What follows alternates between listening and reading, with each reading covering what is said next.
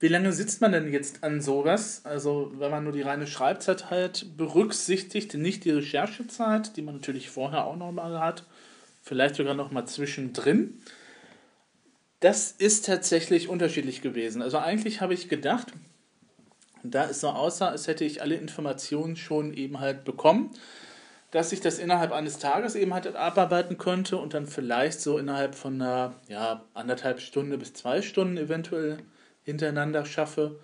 Meine, es dauert natürlich, man muss sich ja erstmal in diese Sache reinschreiben, so nenne ich das immer, bis man dann eben halt so eine gewisse Art und Weise eben halt drin hat. Ähm, ne? Also man muss dann erstmal mal gucken, wie konzeptioniere ich das Ganze sowieso, aber man muss ja erstmal anfangen zu schreiben und der erste Entwurf ist ja selten derjenige, der dann später eben halt tatsächlich ähm, zum Auftraggeber eben halt abgeschickt wird.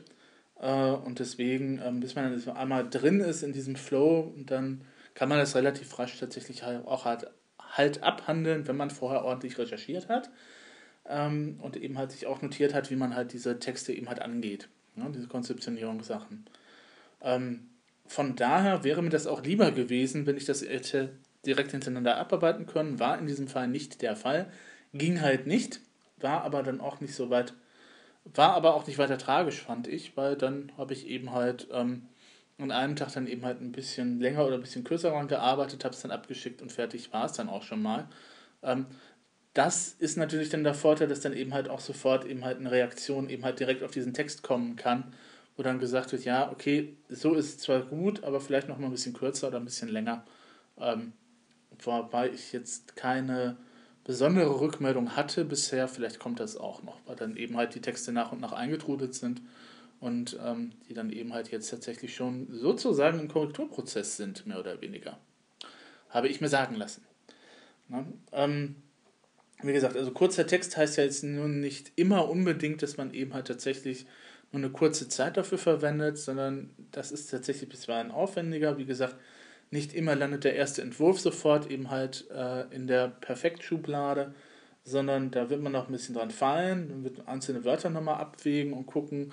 Ähm, man wird die Länge dann sich nochmal angucken und feststellen, okay, also äh, für das eine habe ich jetzt ein bisschen länger gebraucht für das eine Werk, um das vorzustellen. Ist ein bisschen weniger Platz für das andere. Äh, muss man nochmal gucken, dass man das ein bisschen ausgleicht.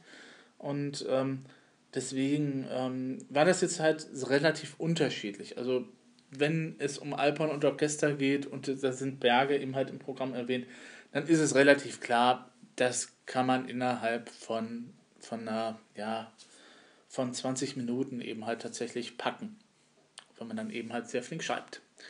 Ähm, das geht dann halt tatsächlich. Ähm, Andererseits ähm, feilt man dann tatsächlich dann auch bei Sachen dran, ähm, wie zum Beispiel dieser Händel- und äh, Karl Philipp Emanuel Bach-Geschichte, wo mir schon zwar klar war, dass es eben halt auf diesen Kontrast hinaus rausläuft, ähm, wo ich aber tatsächlich dann auch nochmal ein bisschen mit den Worten eben halt spielen musste und ein bisschen halt gucken musste, welche Worte nehme ich denn jetzt.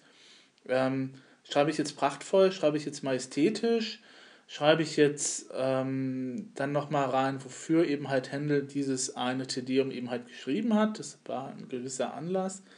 Ähm, oder schreibe ich generell halt nur, dass es eben halt zum Lob von Gott eben halt gegeben ist. Oder schreibe ich jetzt statt Gott Herr der Herrscharen oder Yahweh oder was auch immer. Ähm, das hat dann eben halt ein bisschen länger gedauert und ähm, ja, das war dann eben halt tatsächlich so eine Stunde, die ich dann halt in diesem Text eben halt gesessen habe. Ne? Und äh, teilweise tatsächlich, ich glaube, in dem einen Text tatsächlich auch nochmal eine Stunde 15. Also bei diesem äh, anderen äh, Text, den ich jetzt hier gar nicht als Beispiel genannt hatte. Aber da war es auch ein bisschen schwierig, weil die Stücke miteinander nichts so eben halt zu tun hatten. Ähm, da dann eben halt künstlichen roten Faden herstellen zu wollen, habe ich dann nach einer Zeit gemerkt, ist tatsächlich dann Tinnef. Und dann war es tatsächlich dann so, habe ich eine reine Aufzählung gemacht mit halt den wichtigen Sachen, die da halt drin vorkommen oder warum das eben halt so wichtig ist, dass man dann eben halt da reingeht und sich das Ganze dann eben halt anhört.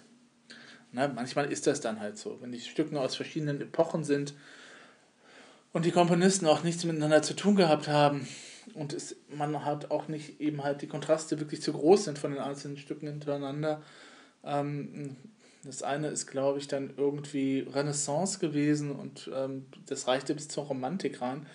Das ist natürlich so eine Zeitspanne, da kann man irgendwie nicht so die Verbindung eben halt feststellen. Oder es gibt irgendwie nichts Gemeinsames, wo man eben halt einen roten Faden herstellen kann und den dann künstlich versuchen herzustellen, geht meistens dann, habe ich jetzt festgestellt, in die Hose.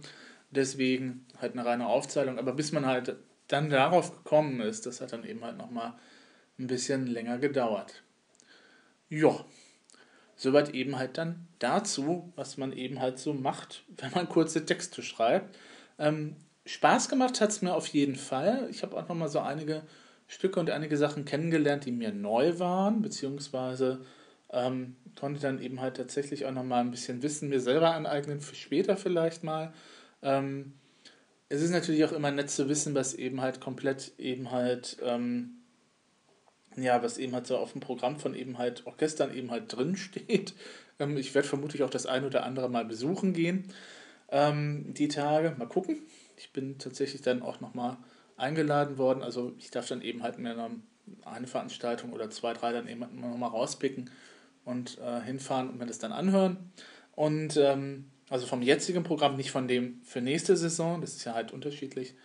Ähm, und äh, werde das vermutlich dann auch nochmal tun, es so einige Sachen gibt, die wirklich sehr interessant sind. Eine Borislav Martinou-Oper zum Beispiel. Borislav Martinou, wer ist das denn? Jupp.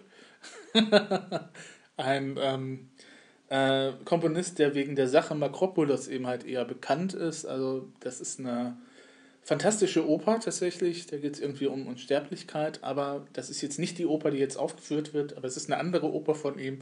Ähm, naja, bevor ich hier eben halt äh, durcheinander komme, machen wir jetzt mal an dieser Stelle Schluss. Ähm, ich vermute mal, es war einigermaßen interessant und ähm, ja, gehabt euch wohl.